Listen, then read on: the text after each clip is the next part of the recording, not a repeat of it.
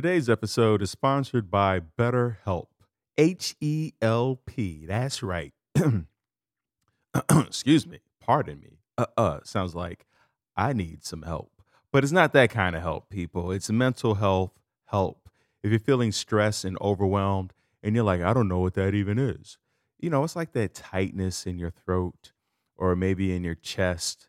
Or I know for me, I get that stress stomach ache. If you ever had one of those, then you might want to go to betterhelp.com forward slash Leo today, right now.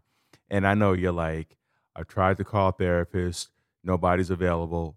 Listen, betterhelp.com forward slash Leo promises you that in the next 48 hours, they'll link you with a therapist, no matter where you are in the world. So if you're feeling stressed and overwhelmed and you want to find that place of serenity and calm and peace, go to betterhelp.com forward slash Leo. And with that, you'll enjoy 10% off your first month. Let's go. Welcome to another episode of Before You Kill Yourself with your host, Leo Flowers. I am Leo Flowers. Today's guest is Lang Parker, who is a comedian, actress. We talk about so many things. She and I have known each other forever, and I found out so many things I didn't know about her because I always see her posting photos of her with celebrity actors and actresses, and she's always on set and uh, just seems to have her whole life together. And uh, we really get to peel back the onion here, where I find out she's been adopted and grew up in an alcoholic household, and uh, you know, struggling to connect with her siblings. And oh man, it gets beautiful. And then we also talk about the genius of the Breakfast Club. If you haven't seen that movie, go check it out. With that said, let's jump into the episode. I have a cool fucking life. I just I have to learn how to be happy with it because I'd still get fucking depressed and freaked out. I'm like, where's the next dollar coming from? But my friend owns an Airbnb and it's up in Topanga and I clean it for her. And then right now a shoot is going on. The the area is just spectacular. It's beautiful. And and it has to be like a, a mixed bag where like you're in this beautiful home, beautiful area, and you're like, but I'm gonna have to leave. And right? go back to my six by seven room. No joke. It is the smallest ever possible. It's just a place to sleep, shit, and take a shower. That's it. The, uh, the, the Spartan life right there. Yeah. I mean, because look, I don't bring dudes back to my place and I don't have dinner parties. So what's the point of having so I, I do wish it was a hair larger. Just just a hair. But oh well, I don't pay that much, but I'm still looking for a different place because eventually I want to get a dog because I know I need a dog in my life. It's it's obvious, but I just can't get a dog. You know, some people they have a dog and it, it's not even dead for 24 hours. The body's not cold and they already got a new one. And I'm like, I have to mourn. So I took, you know, I've it's been three, four year, three years now, but and also i just i have to have a decent place to live i'm not just going to have a dog to have a dog i, I gotta have i gotta be fair to that dog and it has to have a little yard or something yeah i always feel bad when i see people who have dogs like these massive dogs in these small spaces and then or that don't walk them um, it's yeah. Uh, so you said a dog passed away three four years ago huh? My did yeah. Yeah.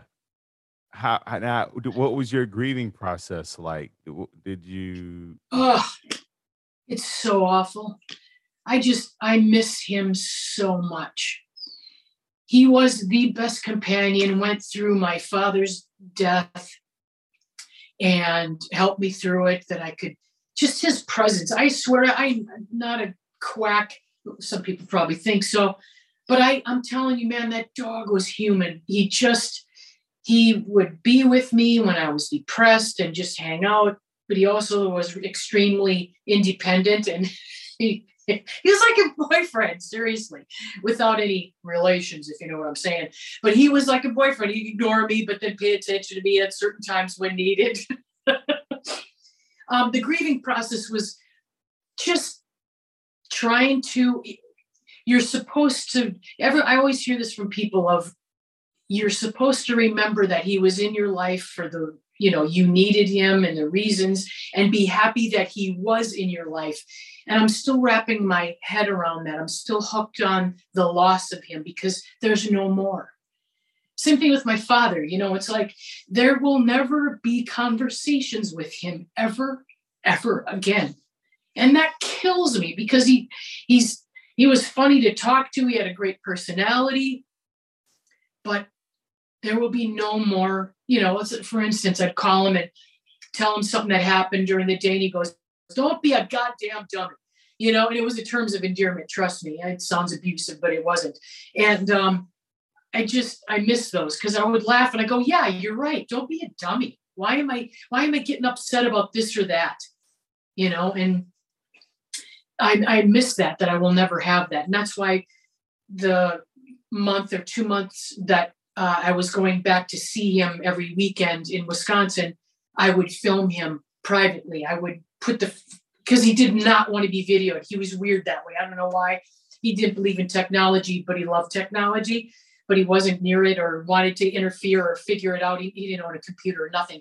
But I would record him because I knew he didn't want to, but I wanted to capture him so I could see him and I could watch videos of him and he would talk about it. I'd ask him certain questions, so then he would have to give me long answers. And plus, I wanted to remember, and you know how history happens. You only remember certain things or leave out important parts. And I wanted to document it going, look, it's on tape. It's he said this. Is there a specific question that you were kind of surprised by the answer that really stuck with you? Yeah, just his life. I mean, and I know, you know, he was born in 1920, no, 30 something, doesn't matter. He, but he lived through the Great Depression and, and he, uh, his father died in the war and um, he had to become the man when he was 12 years old of the farm. And he has a little sister with him who's still alive. Her name is Aunt Darlene love her. We still write letters back and forth. She handwrites this. Inc- she's 90 and she handwriting is just beautiful. I type so I can get more information out faster because I don't have time to, you know, handwrite. And plus mine's like chicken scratch because we never write now, you know, it's all fast computer typing. And um, he had to be the man of the house. So he just, he didn't have a childhood, 12 years old. Go ahead. Plow the fields, milk the cows, get shit done. And he also it just his life there's so many milestones and things that had happened to him that a person that would happen now would be dead. For instance a quick story. He was driving i think he was in his 20s driving home in wisconsin. There it was snowing at the time it was winter and he lost control of the car and he hit a line of mailboxes. I don't know if anybody's familiar with that but when you live in a subdivision sometimes there's a big two by four long, and then there's mailboxes stacked on it, just all lined up. So the mail person can just quick, you know, deliver to that section. He hit that. The two by four went through the windshield, hit him here in the face, right uh, above the eye socket, ripped his whole flap of his eye off. So he remembers, and I have it on uh, I recorded him telling the story. And he was laying on the ground, and people came around and was like staring down at him. And he said he remembers being in and out of consciousness and people looking down. And he's like, oh, he ain't going to make it. Could you imagine that? You know, he, nah, he ain't going to make it, but yeah, call, call the ambulance. Ambulance comes, goes to hospital. What they ended up doing, and I thought this was genius back in the time. So this was maybe 40s, 50s. I, I, I don't know the time exactly.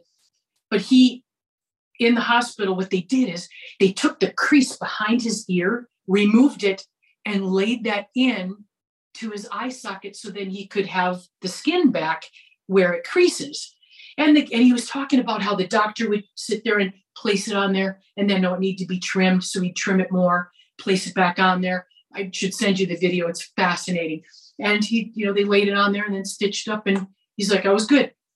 But he says it, no, not, uh, that was my dad. He's not, he does not make molehills into mountains at all. that was a mountain to me. But he just so nonchalantly just, yeah, you know, took the skin behind my ear and put it on there, and that was it. I was good. Crazy. I, I would imagine when you have a father like that who's so tough and seems so resilient and unflappable that then any complaint that you have about your life, you kind of dismiss or invalidate, right? It, like it, it's nothing compared to having a two by four go through my eye and people think I'm gonna yeah. die, and then losing my dad at 12. So it's like, well, I have no right to complain about anything, and I just got to suck it up. Yes, I worked with my father too a couple of summers, and he was in the sewer and water business, and uh, I would wheel barrels of stone, and I would, you know, you know, lay lay the pipe, sometimes cut the pipe and help my father. And and I needed the money and and you just you wouldn't complain. You you sucked it up and you worked hard. And yeah, that's where I'm kind of like that. I'm an asshole when it comes to emotions. Even though I'm emotional, I'm a little harder on my friends, going, hey, suck it up. Come on, let's go. You know, I have a friend that's having a hard time with the job, and I'm like, come on, get out there. Let's go. Quit it's not time to quit. I don't care if you're in your 50s. Get out there and let's do this. But I understand there's there's ebb and flow, and, and you should not ebb and flow, but you should give and take. And sometimes I suck at that because my father's voice in the back of my head going, "Get out there, let's go." but I, my career, I just, I, I'm like, I'm so over it, and just uh, kind of like, ah. But I have them on my shoulder, going, "Come on, go!" And I'm like, "Yeah, you're right. I got a few people to piss off yet, saying that I'm not going to amount to anything." Uh, yeah. So you, that's the, the the I hear the tapping, Lang. If we could not oh. tap oh, on the on the papers. Sure. Yep. Yep. Um, now, so the message from your dad is, you know, come on, let's go, suck it up, get back out there how did that compare to the message from your mom growing up in terms mm. of facing mm. adversity and challenges and she was in the first 10 years of my life she was great she was a mom but she also was uh, enab- enabler um, not an enabler but just always doing what a housewife should do at that time. Maybe be careful how I word things nowadays, otherwise people freak out. But at the time, it was like you be a good wife. You you know you do your duties and you clean and you cook and you make sure the house is tidy and but she also was a an incredible woman where she was always striving out. She got into Amway and she uh, and eventually started her own business of uh, uh, opening up a bar tavern and that was the beginning of the end actually but later on in life we ended up learning that she was uh, had schizophrenia and issues i don't want to say mental problems that's not the correct word but she had serious problems i think there was also some abuse that happened to her when she was a child but i can't confirm that and i yeah i can't confirm that but i assume and what was the question again? Oh, her. Uh, so I would see her be the good housewife. And I didn't know this until later on as a, an adult going, oh, you were a little bit above your time. You were trying to get things going and moving and, and, and having a business for yourself. And she would sell jewelry and and she, I don't even remember there was a, a friend of the family. Her daughter was beautiful, and she came over and she put the jewelry on her hands and she modeled, and they took pictures to kind of get more uh, publicity or advertisement. And I'm like, looking back on that, that was way jumps, leaps, and bounds of people were they were doing it, but not in Muskego, Wisconsin. You know, I mean, it was huge. Looking back as an adult as a kid, I was just like, yeah, mom's everywhere doing whatever. But she also ended up turning into a raging alcoholic at the age of 10. And that wasn't fun. And then my mom and dad divorced, and I'd be bounced back and forth between my mom and dad. Now, when I say mom and dad, I'm also adopted. They are my mom and dad when I say that. And then birth mom is someone different, but mom and dad They were married and then they ended up divorcing at 10 years old when I was 10 years old. You, you talked about your mom being an alcoholic, your adopted mom being an alcoholic. Uh, was that when she was 10 she started drinking or when you were 10 she started drinking? When I was 10. Because she ended up opening up a bar and that kind of fed it. It, fueled the um, disease, whatever you want to call it. I have problems with that whole analytical, whatever you want to call it, AA. But go ahead. well, I, you know, well, now we can definitely uh, dig into that a little bit. Well, one is how did you see her behavior change with the alcohol? Either it was Dr. Jekyll and Mr. Hyde. Either she loved me or she hated me. And then coming home from school, I, you know, kind of peer in the window and or the door and go, "Who's who's it today? Do you like me or do you don't like me?" And it was, yeah, it wasn't in between. It was either too much. It was like, back off. I, I, I'm done with the hugging and the kissing, or it was, you know, it was awful. Definitely abuse and uh, it sounds like your mom went through AA. It sounds no. like no, no, she didn't. She okay. did. I went to Al-Anon. I, I ended up back then. I because I was a kid. I went to the school counselor and was talking to him, and there was nothing back then about Al-Anon, or maybe I was too young that they could introduce me to it. And plus, how would I go to it at you know a very young age? But I went to a school counselor, and he helped me. I don't remember specifics because it was so long ago, but I remember I would talk to him about it. I think maybe he did give me pamphlets. I remember getting pamphlets about drinking. And then what I did is I placed them on the coffee table. And when she saw them, she flipped out. I don't have a problem. And where'd you get this from? And I even think she called the school just so then I was shamed into trying to better myself or understand what was going on. Yeah, so screwed up. this is now I'm thinking about it because I haven't really. You you're bringing up subjects that I haven't talked about or or well I have talked about, but I haven't thought about them in years. Wow.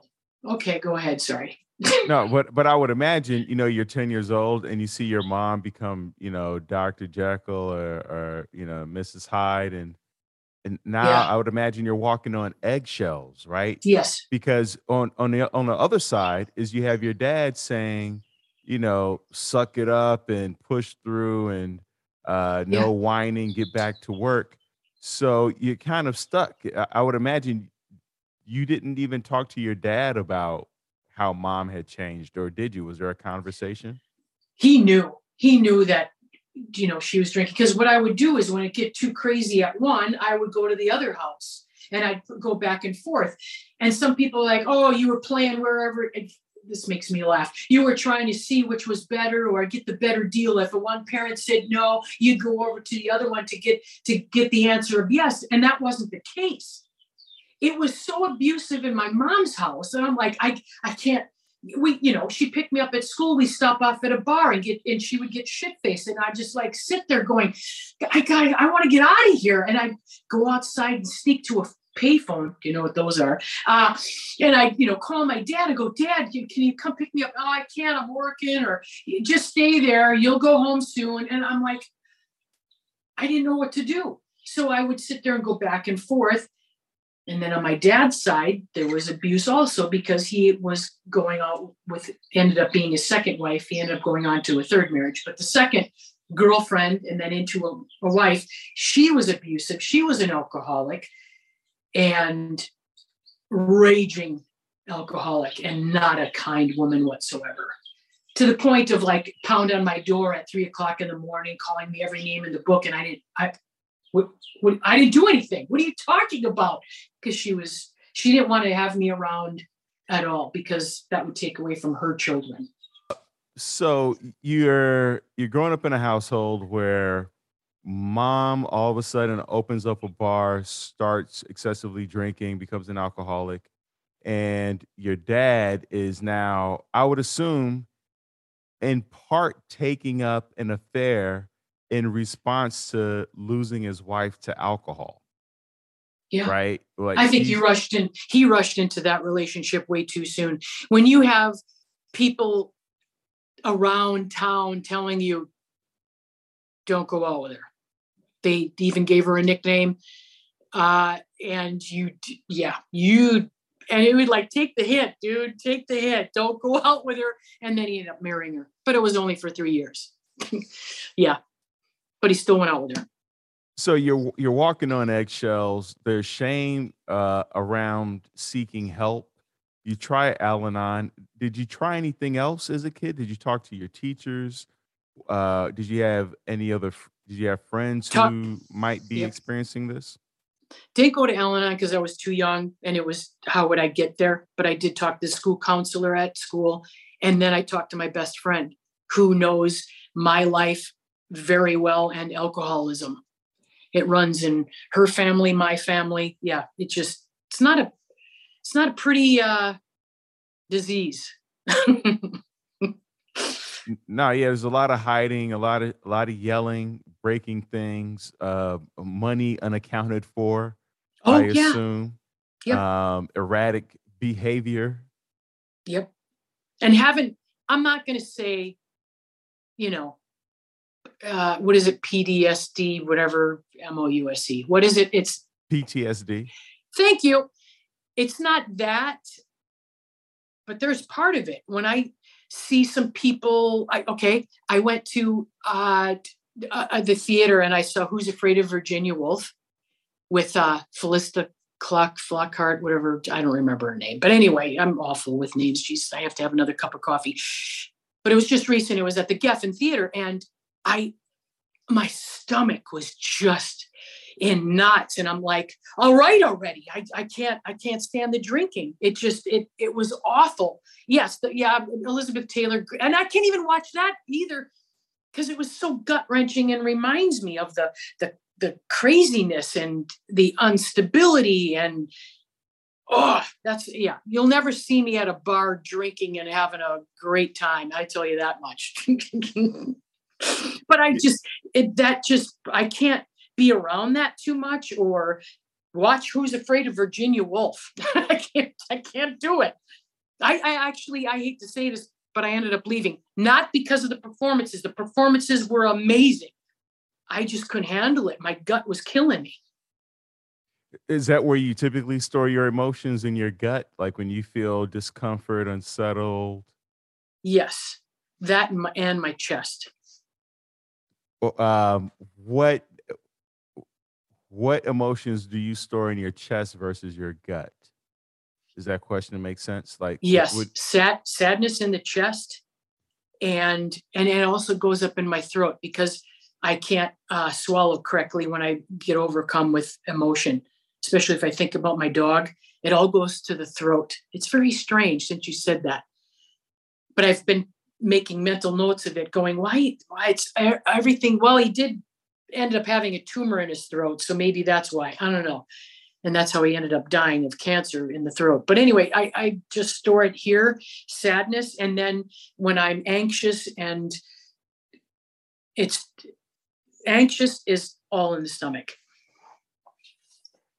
Yeah. And how do you soothe with that? Because I know for me, I feel sadness behind my eyes I feel it more in my face, uh, um, and and I feel overwhelmed in my chest. I feel stress in my stomach, and then I have different strategies for each one of those. How do you move that energy? By hiking, going outside, being in nature, away from people, hug a tree you know just just being no seriously just being out with energy outside and not inside.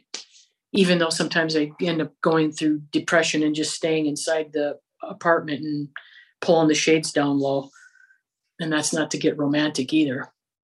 But yeah being outside that's that's what ended up helping me through the pandemic. I would i ended up going hiking in the middle of nowhere. Oh there's a hummingbird. Fabulous.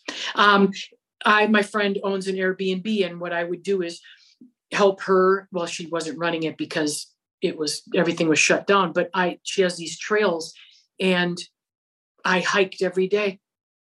Otherwise, I and and I figured, look, if the pandemic and this is way in the beginning, beginning, uh, and they were saying you got to stay home, and I'm like, look, if if we have to wear a mask outside, wind blowing in the middle of nowhere, trail, you can see to the ocean, to the mountains. If this thing is as bad as they say it is, we're all gonna die. So the mask outside is. So I just went outside and I everywhere inside. Yes, I wore a mask and I still do because it's coming around again, people. Yeah. So earlier you talked about being adopted, and and I know that you know we talked before for the listeners. Uh, Lang and I recorded a podcast, which I thought was recording, and, and it didn't save. So Lang has been a peach in uh, re recording with me, and so. Uh, but you talked about being adopted, and at what point did you meet with your birth mom, and how did you even find out? I remember that was an interesting story about even finding out that you were adopted from a friend. I was brought up knowing I was adopted, but then I I said as a kid, you know, what does that mean? And that means that, you know, you're special. I'm like, oh, okay, cool. Not knowing what that meant. It was like, I'm special. Okay, I'm special. That was it. And I remember my friend, my best friend, who's still to we're five days apart in birth, and we're still friends. We talk every day. Just got off the phone before doing this, and um, we were on the phone on the on the bus going to school. I was around eight or nine in that age bracket, and she says, "You know, uh, I overheard my mom talking to your mom, and your mom is really not your mom." I'm like, "What are you talking about?" She goes, "You're adopted." I go, "Yeah, I know. I'm special." She goes, Do you know what that do you know what it means? I go, Well, yeah, I'm special. She goes, No, you you have a different mom. And I'm like, What are you talking about? She goes, Yeah, mom had you and gave you up, and then this one took care of you. And I'm like, Are you kidding me? She goes, Yeah. God, you know, I'm at school. I'm like, wow. And I started to fantasize like Dolly Parton was my mom or someone famous.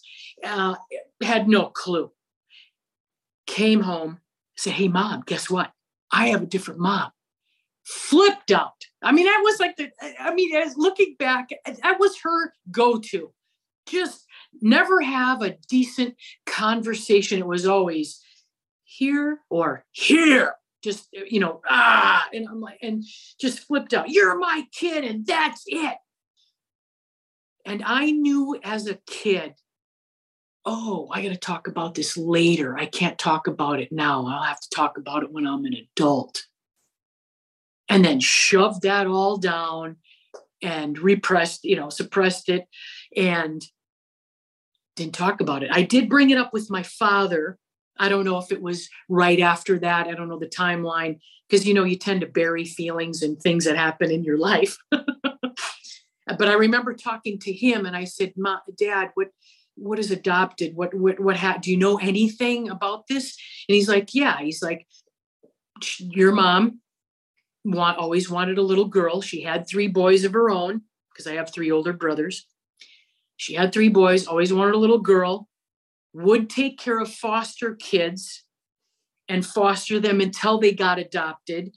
It became hard on her to do that. And she put the word into the foster people that she works with, said, Hey, if I can get a little girl for my own, that would be great.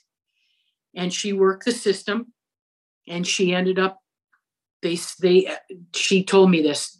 The adoption agency or called her and they said hey we got a little girl that just came in and just so you know and she would be up for adoption.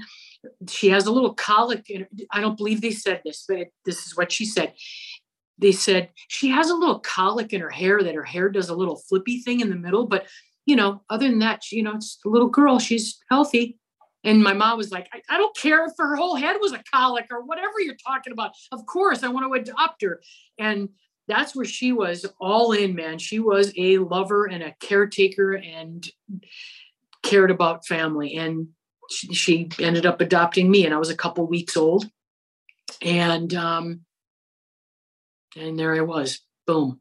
I know that's that's so that's what my father. So my father said that, and he's like, then um, we we got the papers of who your mother was, but they don't give the name of the person. All he goes, all I know is when we were talking with the adoption agency is that she was young when she had you, and that was it. And her last name is something in the Polish descent. It was a last name, and um, that was it. That's all I knew. And he goes, You're going to have to wait until later. So then I waited till I was 18, I think. And I went to the adoption, I wrote to the adoption agency and I said, Hey, I'm looking for my birth mother. Well, you have to be, we can send you information what we have, but we can't give you the name. So they sent me that to see if there was any medical issues that I should know about. And then when I turned 21, then I could get the name. And then I ended up contacting my birth mom. Wow. So to, to backtrack just a little bit, yeah, you know, because yeah. I'm just thinking about you. You had a, a sibling also, correct? That you grew up with. Three older brothers. Three older brothers in the same household. How were they responding to the the changes in the household, in terms of mom starting to drink, dad's having an affair? Did the four of you communicate, or were they so much older that um, you, they were they were they were older. Yeah. So mom, you know, over at the bar drinking, and then ended up they divorced. So then he was already having a girlfriend, which was fine because they were divorced, and then it, marrying that one woman, the second wife. So then by this time, and of all the changes that were going on, the two older ones were already out of the house or actually one lived outside the chicken coop or whatever it was he he lived on the farm but lived out into a different area he made the uh, i don't know if it, it was a chicken coop or a place where we put we put barn animals there but he made it into an apartment we live on a farm we know how to we know how to make things happen so he lived there but everybody was majority of the house except one of the kid my oh, and the youngest of the brothers, he was already at college. So, so go ahead. So, so everyone was out of the house, but my grandmother also lived upstairs, huge farmhouse. So she lived on top, had her own house up there. And what would happen is when my father wasn't at the farm or you know over at his girlfriend's house and grandma would take care of me or I'd go up by grandma and stay up there. So, so it sounds like you know you're kind of going through all these changes in the household alone. Yes, right. I'd be, I'd be, I, I basically was a pawn from here to here to here. You know, yeah. What about dating? I mean, if you grew up on a farm, and you know, I imagine you grew up in a small town what was dating like for you you know in high school and uh, i mean were you were you popular were you zero you have a crew a tribe no just my best friend basically. I was not popular in high school. People knew who i was but no i wasn't the jock. I wasn't the cheerleader. I wasn't any of the the groups that we you you know you and i would know the stoners. We uh, i wasn't in any group. Plus i was by high school, middle, you know, by high school, I was junior and senior year. There was this thing called um, marketing education. And what you could do is if you got a job, you could leave at 12 noon basically every day and go do your job. And I quickly got a job. I couldn't wait to get out of high school. I couldn't stand high school. I still can't. high. I've never went back to one reunion, nor will I ever. I just, I, I'm not being callous because some people are like, you should go back and see, and, and those were your childhood years and memories in high school. And I'm like, they didn't give a shit then. Why would they give a shit about me now? You know, and I, I know I say that flippant, but it's, it, I'm, uh, I'll say it serious. Why should they care? They didn't care then. They don't care now. I, they don't. And it's nothing against them. I don't, I don't care. Um, but I, I get either the dress concept of of about going back to reunions. Um, but no, I I wasn't popular and didn't care about high school. I couldn't wait to get out of it because I couldn't stand the the cliques of it all. You know, you're trying to survive, you know, now it's a whole different ball game of talking about survival. I won't go there, I digress. But survival of mental shit back, you know, when we were kids, trying to fit in and not fitting in. And oh, I was on a good tangent there and I lost it. I could, oh, oh, I ended up at one point in middle school, I saw the Breakfast Club and I thought it was genius because it showed you the sections of high school and and where we're all plotted and we're you know going against each other. And i'm like can we just get along everyone? And besides being in these cliques and i thought it was genius i go please i said could you make the whole school watch this? It's it's huge it's important it it can open up everyone's mind and I guess because it was PG or whatever, it was too radical thinking. They're like, no, we're not going to do it. And I'm like, why?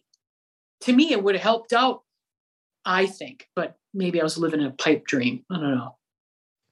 Right, because that movie showed um, it, people not familiar with it. It had um, a kid who was he was like the the troublemaker. Yep. Right, right. That he was a troublemaker, and uh, and and then you had the geek, and then you had the the popular uh, girl who was probably going to be like the prom queen, mm-hmm. and then mm-hmm. you had the girl who was quiet and you know just drawing circles goth, over and girl. over the goth yeah. girl. Yep. And uh, I'm sure there was a fifth one. I don't know. Was it just four? Jock? You know, jock. Oh, the jock, right? You jock the, and the, the nerd, wrestler, nerdy right? guy, and the nerd guy. And of course, you put all the. They all have detention for mm-hmm. uh, a, a morning or a day and yep. you put them all in a room unsupervised like there was i don't know where the supervisor right, right, right. was and of course they are clashing they're bumping heads they're getting into arguments and fights and yelling and screaming and yeah. but as the movie unfolds yes as they start to discover more of each other's backstory and realizing that everyone is fighting their own fight they yes. got it, it it was so brilliant and genius that movie because and it, it, that's where uh, the phrase didn't come from that but you know walk a mile in my shoes. You have no idea. You think this popular girl is has everything you know has the uh, the the name labels of every you know gucci whatever and and eats at great restaurants but you don't know she's struggling a big time. I don't know what she was struggling against. It was good though. Do you remember what she was her struggle? Oh to be accepted i think it was it was awesome. I got to rewatch it again. It was so damn good. it, it is. It's it's the perfect like Saturday rainy day. Like I just don't want to leave the house. Like that's that per- perfect afternoon movie. Yeah. Yeah. It's so good. So and that's what and that's and that's what I wanted to. I'm like, you know, I'm going through my own craziness, and I'm just like, look, you know, I could form it into articulate way to explain what's going on in my life you know? I everybody you know it was just crazy and i couldn't articulate exactly what or i could maybe tell you how i was feeling at the moment but that movie could that was it. I was like that movie that's it. That you don't know what's going on behind closed doors and that and i'm going through that. I'm going through something crazy which was the alcoholism and and trying to fit in where I was supposed to go, like go go to mom, go to dad, go to grandma, and and just be this pawn. At one point, I went up to my brother up in uh, River Falls, Wisconsin. It was like four hours away, or how many hours away it was to live with him for the summer, because I'm like, I need to get away. I need to get away from all this because it's nuts. And then came back down and yeah so is, is, hiking kind of your way of still getting away because it's nuts? Like when it feels too nuts inside your head, you, yep. you, you go on a hike? That and traveling. Definitely. Just to get out of my element and surroundings. It's kind of like, you know, when you're home and you're supposed to do writing and you end up, oh, that needs to be cleaned. Oh, that needs to be vacuumed. And you're like, would you knock it off? You're supposed to do what you're supposed to do, which is you're supposed to write or whatever the case may be but you find uh and and that's to kind of go inside it's the hiking yeah you got a trail and you got your brain and your and your insides to work on that's it maybe dodge a bird or a bee or a rattlesnake. Almost stepped on a rattlesnake the other day, by the way. oh my God. Yeah, I'm summertime. yeah. Oh, I, it was nuts. I'm I'm absolutely shocked, and my friend even is shocked also that I'm here without a bite on my leg. But yes, and and travel. I mean, you got to think a little bit of you know where you're going and communicating, and but and traveling because then you're you're completely out of your element and house. So you mentioned earlier that you know, oh, I have to wait until I become an adult to talk to someone and express this, who do you end up talking to that really helps you to start to put things in perspective? Is it a therapist? Is it a teacher? Is it a, a friend? Is it a stranger? I ended up always talking to my best friend. And then I ended up, uh, when I moved out to California when I was 20, 20 um, 19 or 20, I ended up moving out to California and then I ended up looking into a shrink and then went to him and really dissected things. And what were some of the the insights and tools that, you know, for you know, my listeners out there who've grown up in a in a household where, you know, mom or dad was an alcoholic and they felt like they had to walk on eggshells what were some of the the tools that you were given besides hiking that uh, helps you to uh, navigate or dissipate some of the pain from your childhood? Going to Al-Anon meetings, so then you don't feel like you're you're crazy. You're the one that's the problem.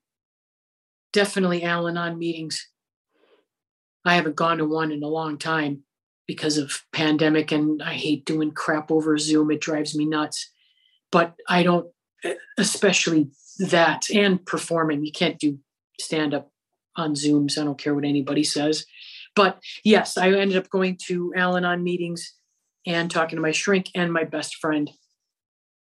Al Anon meetings helped a lot because you're like you you end up sharing so much and then you're like, oh yeah, I'm not so crazy after all. Because you just you feel like you should have a straitjacket on personally. You just because you're talking with crazy people. Or my mother would t- never take responsibility of her actions. It's everyone else's fault. Everyone. Sounds like one of my brothers. But um uh yeah. Never taking responsibility sucks. And what about the spaces in between where there's some um, cognitive reframes? Like, first of all, what kind of therapist was it? Was it a a CBT? Was it a somatic? Was it, you know, what kind of therapist did you have? That's a very good question. No, I don't. I don't. All I know is I, my very, I, I finally found somebody. I don't even know how I found him. And now he's a motivational speaker. He's, he's wonderful. Uh, Ilya Gaguris.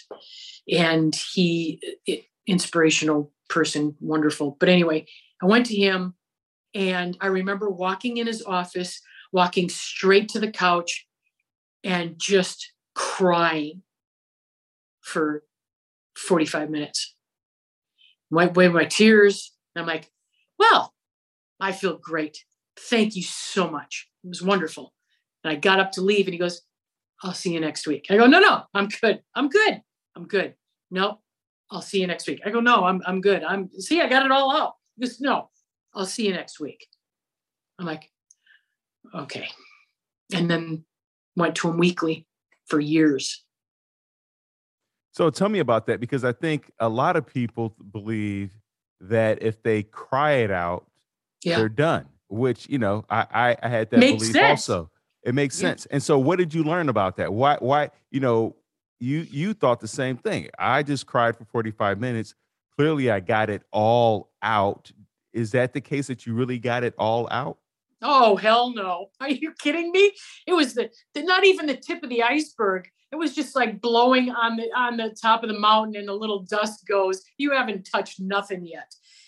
It's to understand the things that were happening that made you think a certain way, you know, and to break it down, and you're like, Oh, I was on survival mode.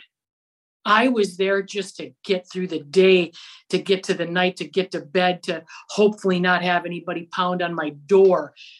I still lock my doors to my bedroom. I still, to this day, uh, lock my doors. I'm paranoid that way. I, yeah. But to understand the the psychology, but it's still you can know as an adult, but there's still part of you that still won't get it. You you're still I still lock the doors. You know what I'm saying? You once you think if you understood that as an adult, you should not lock your doors anymore. No, I still lock my doors. and that's be- and that's not because I live in a shitty neighborhood. I lock my bedroom door. And I also, and I'll admit this, I don't care if anybody laughs at me. If there is a closet, I will open it and check it before I sleep. I don't, I still do it to this day. Any hotel I sleep in, I always look in the closet, always. And I'll keep it open too, just so I have visual. I do the same thing. Shower oh, curtains, good. I'm peeking. Uh, oh, good. I did. I thought I was well, we know that is true, but I no, I swear to God, I was a little nervous on saying that. Well, I see, good. I actually feel the opposite though about the closet door. I need it closed because oh, open no. is creepier to me than closed. And oh, no, any no. door that's ajar is the creepiest. Like I need the door to be either completely shut or all the way open. But if it's just slightly ajar, just slightly cracked open, that's yeah. creepier to me. Like there's an eye, like I'm gonna see an eye poke through there or something. Yeah, yeah. No, I gotta have it open so I can constantly see no one was in there. I'll tell you something. When my father passed uh, five years ago, I made a pact to myself that I and I would I do this sometimes is I just tap my forehead going, Are you here? Do you feel that? and you should give it a give it a whirl once in a while. Ask yourself are you here? And see where you are. Are you present? And i sometimes i tap my forehead to make sure. I'm like do you feel that? Are you right here? And i and i'm like yes. So i i for my father's death i was trying to be, and I think I successfully did it where I stayed present. I wasn't thinking into the future, wasn't thinking about the past. I was right there. And I I remember going in and they wanted someone to look at him before showing before they show him. They had a memorial where the open casket. It's always baffling to me. But anyway, and they had to have somebody look at him and i volunteered to do it. I'm like i want to be present. I don't want oh i don't want to look and oh it's too much. I just i had to be present. So i went there and i looked at him and and i uh, i said do not put makeup on him like a lot. I said don't don't do that. I said his third wife that passed looked like an oompa loompa. Not that i gave a shit what she looked like because i couldn't stand her I'll go on record for saying that too. Uh, and I said, not that I cared that she looked that way. I said, but my father will not look like an Oompa Loompa. I said, so do not put rouge on him. Do not make him look like he's alive.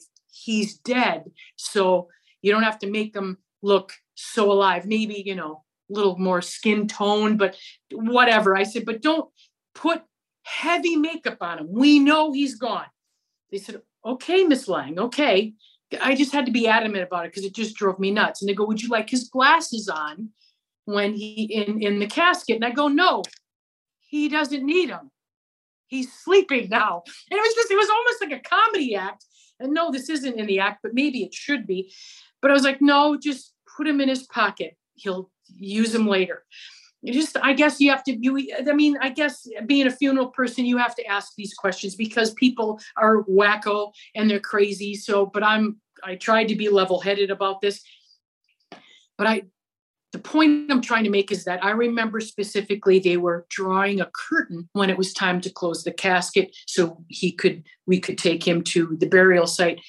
And i specifically got up and i went behind the curtain to watch them what they were doing not that I thought my father was alive, but I just wanted to make sure you have to have closure. You have to see everything.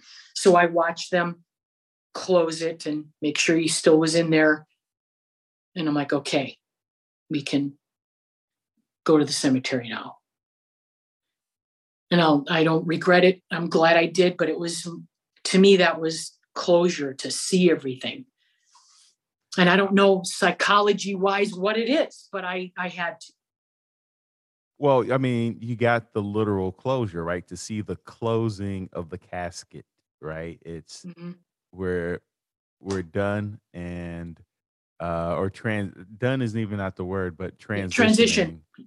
Yes, transitioning into the next phase of our lives and and our relationship and and you know, I know at the top of the podcast you talked about how you know you'll never get to talk to your father again, but I'm sure in his passing since then you've had a million conversations with your father You- as you know you having his voice still in your head and he lives on that way and um, and I would assume that there are sensory experiences that you've had where there's a sight, smell, taste, sound, or location that triggers a, a a memory of him or or you're like, you know, my dad really would have loved being here or seeing this or or touching or smelling that, you know. Yep. Anytime I hear polka music, I immediately think of my father. um, when I see someone drinking a whiskey old fashioned, I think of my father. He wasn't a big drinker, but on occasion and during card club playing sheep's head, uh, they would get together, all the farmers, and they would, you know, go from each person's house like every Saturday and they would play and yell and and during the game i would always remember hearing trump! God damn it! What are you playing those queens for? You should have been playing this or that. Just i'll never forget those moments as a kid because they would they would play late into the night and i remember being in my pajamas and being in the hallway listening and watching and and then at a certain point they would have you know time to eat and take a snack break and they would bring out the cheese and the sausage and the crackers. Oh god i miss those days the, the simplicity of it. Now it's a big shit show. Try not to be negative but it's so hard not to be uh, you know what? I have a hard time. I'm just a little off to the side because it's been bothering me. I have a hard time where i have friends and they believe a certain way and i'm just baffled they believe a certain way. I'm i'm shocked and i'm i can't believe it. And i have a hard time accepting that that they have different beliefs. I i am i'm maybe it's because right now i'm going through a certain thing with my brother. I have an older brother and he just you know found jesus and i didn't know he was lost in the first place but he found jesus and i haven't talked to him in three years. You know when you're a heathen and you don't believe what other people believe you're an awful person. Very jesus like isn't it? Uh so he stopped drinking and um he now he's in, turned into a person that is a religious person to the umph degree like cuckoo kind. And um that's sad to me because you gave up another form of addiction to now another one and because i don't believe you don't talk to me. Yeah i know we should have him on here too so he can give his side of the story but i'm telling you my side of the story just So- sucks.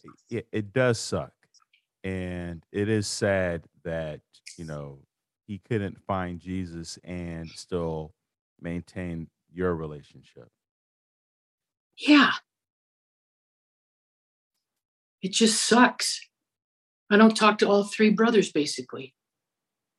I don't talk to my older brother because uh, of that situation of the religious religion middle brother i haven't talked to really since my father's passing because nothing is ever his fault uh, and many other reasons and then the youngest one i recently don't talk to because he said some mean things to me and uh, i finally put my foot down going you know what I'm not going to get over it. Uh, the consequences is I'm not going to talk to you. You made your bed, you can lie in it. And that was, you know, knew you can thank for that my father because he gave me that kind of attitude where it's just like,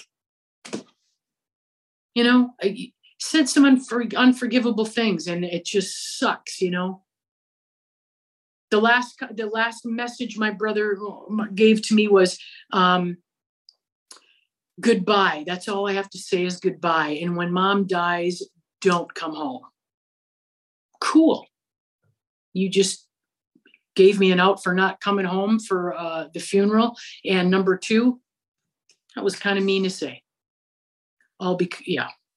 So just, there's the there's the the pain and loss of you know your dog a few years ago, mm-hmm. and then your parents, and yep. now it feels like you're losing your siblings also and yes. For various reasons. And so i would even imagine with your friends having alternative views uh, on certain topics it feels like you might be losing your friends also. So it's like the world's getting smaller. Yeah. And it doesn't help either. You're in a pandemic and you have to be cooped up you know or if you do i mean does do you want to go into big crowds? I don't want to go into big crowds. I don't need to go to a concert and be around a bunch of people. I mean i've, I've already had friends that caught covid and they mask up and they were on a plane. And it's like i don't want to be around any people because i don't want to i already caught it already but i don't want to get it again. I just Uh, yeah, it's just with this all going on with family and then all of a sudden the pandemic, and it's just making your world smaller and smaller and smaller. It's awful.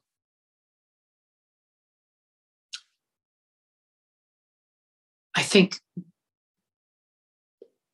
like I said, I like we discussed, you know, during the first time. I'm not suicidal, but it's just this is so sometimes overrated it really is. I just, I don't, it's like I've, I'm here, I'm experiencing life, you know, and I believe that I'm going to go on to a different realm as a different energy. I'm not, I'm spiritual. I'm not, I'm agnostic. I'm not atheist. I'm agnostic. I think there's a higher something going on. I don't know what. Um, I don't believe in heaven and hell. I find that cute. I and for people that believe in it that's great. You do you do you boo. I just i can't i can't go there. Um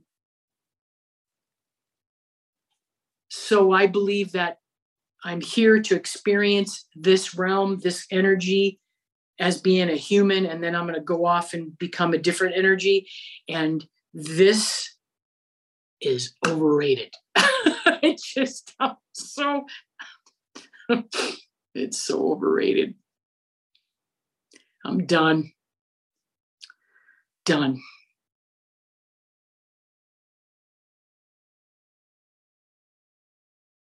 Just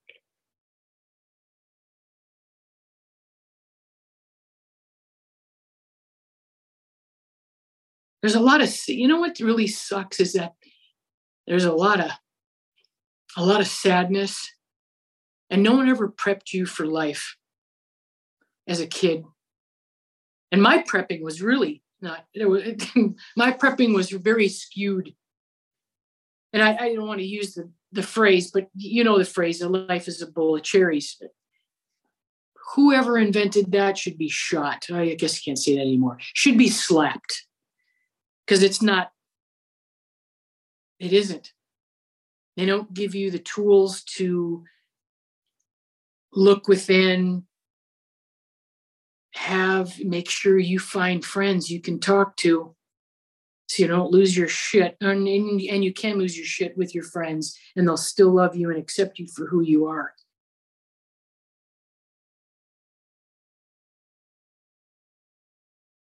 You know and, and i see that on on the internet a lot where people talk about life is hard. It is oh, what you whining about? You pull yourself up by your bootstraps. And and yeah, that's me partly where I'm like, yeah, come on. But then It isn't easy. It is not easy at all. There should be some more compassion, I guess, in life. And there isn't.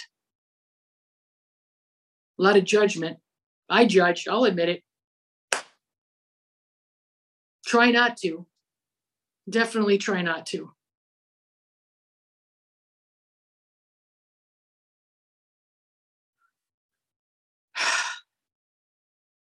I got nothing.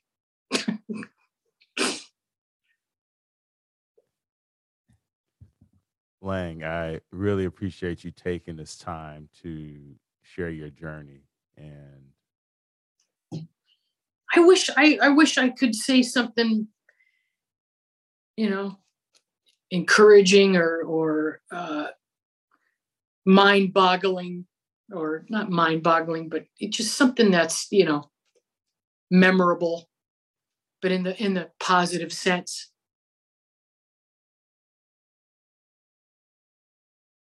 I don't. I, I don't. What got you out of bed this morning? A job to put a roof over my head. I need a dog in my life. I really need a dog. I need a dog. God, they're amazing. The unconditional love, that's some good stuff there.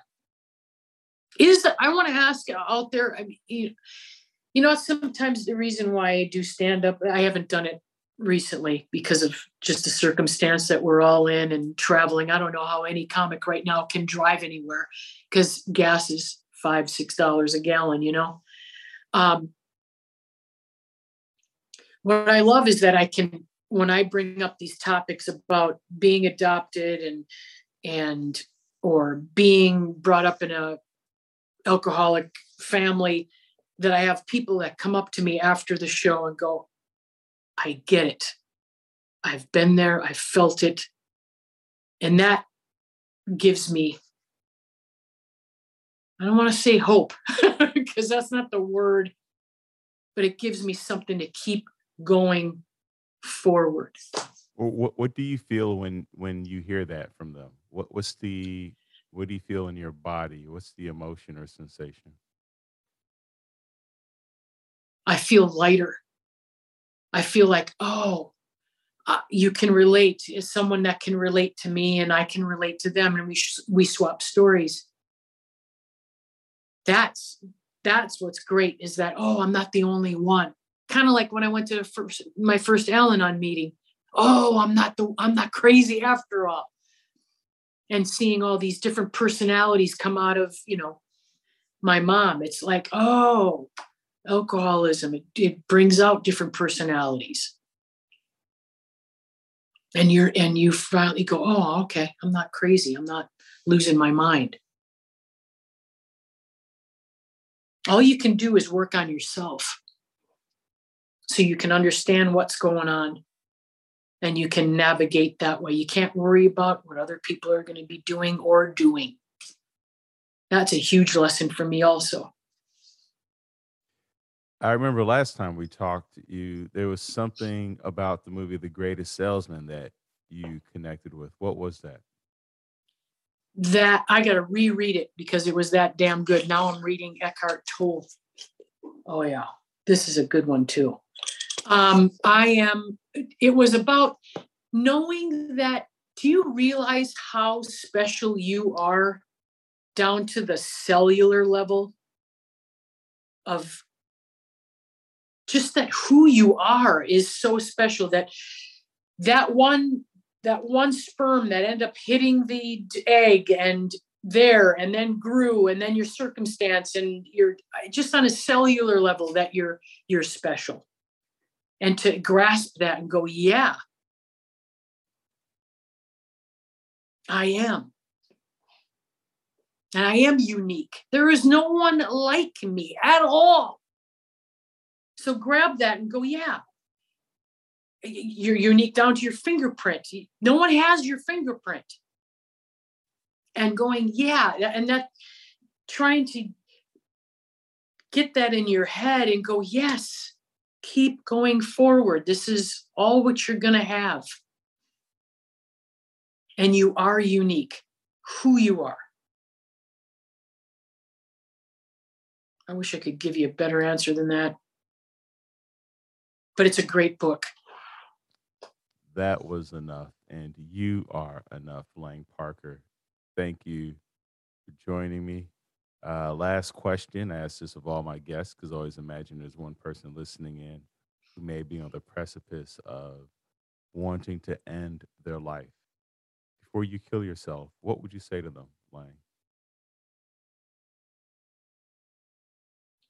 You know, it's funny because you you asked me this before, and every time you ask me, I get emotional, and it's the same answer. There is the birth date that you're born with, and then there's a dash and the date that you die. Make sure that dash is there and you live it and you experience as much as you can in this lifetime. Keep going and live.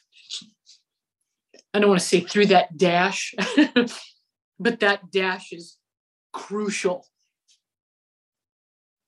Thank you so much, Lang. Thank you so much, listeners, for tuning in. Remember, this podcast is not a substitute for you going to get help, for you calling the 1 800 SUICIDE or 1 800 273 Talks or any of the other international phone numbers that are listed in the show notes. Uh, if it's a little sketchy for you to get help in your country because it's communist or, or people are looking out for you, you can always use Bitcoin to kind of get around that to, to go untraceable. I uh, I should just do an episode on that. Yeah. But uh, but there are online chat groups, and uh, you can text, you can talk, you can email people. You can always go to thrivewithleo.com for one-on-one coaching with yours truly. Let's get to tomorrow together. Thank you so much, Lang. You're welcome. Thank you.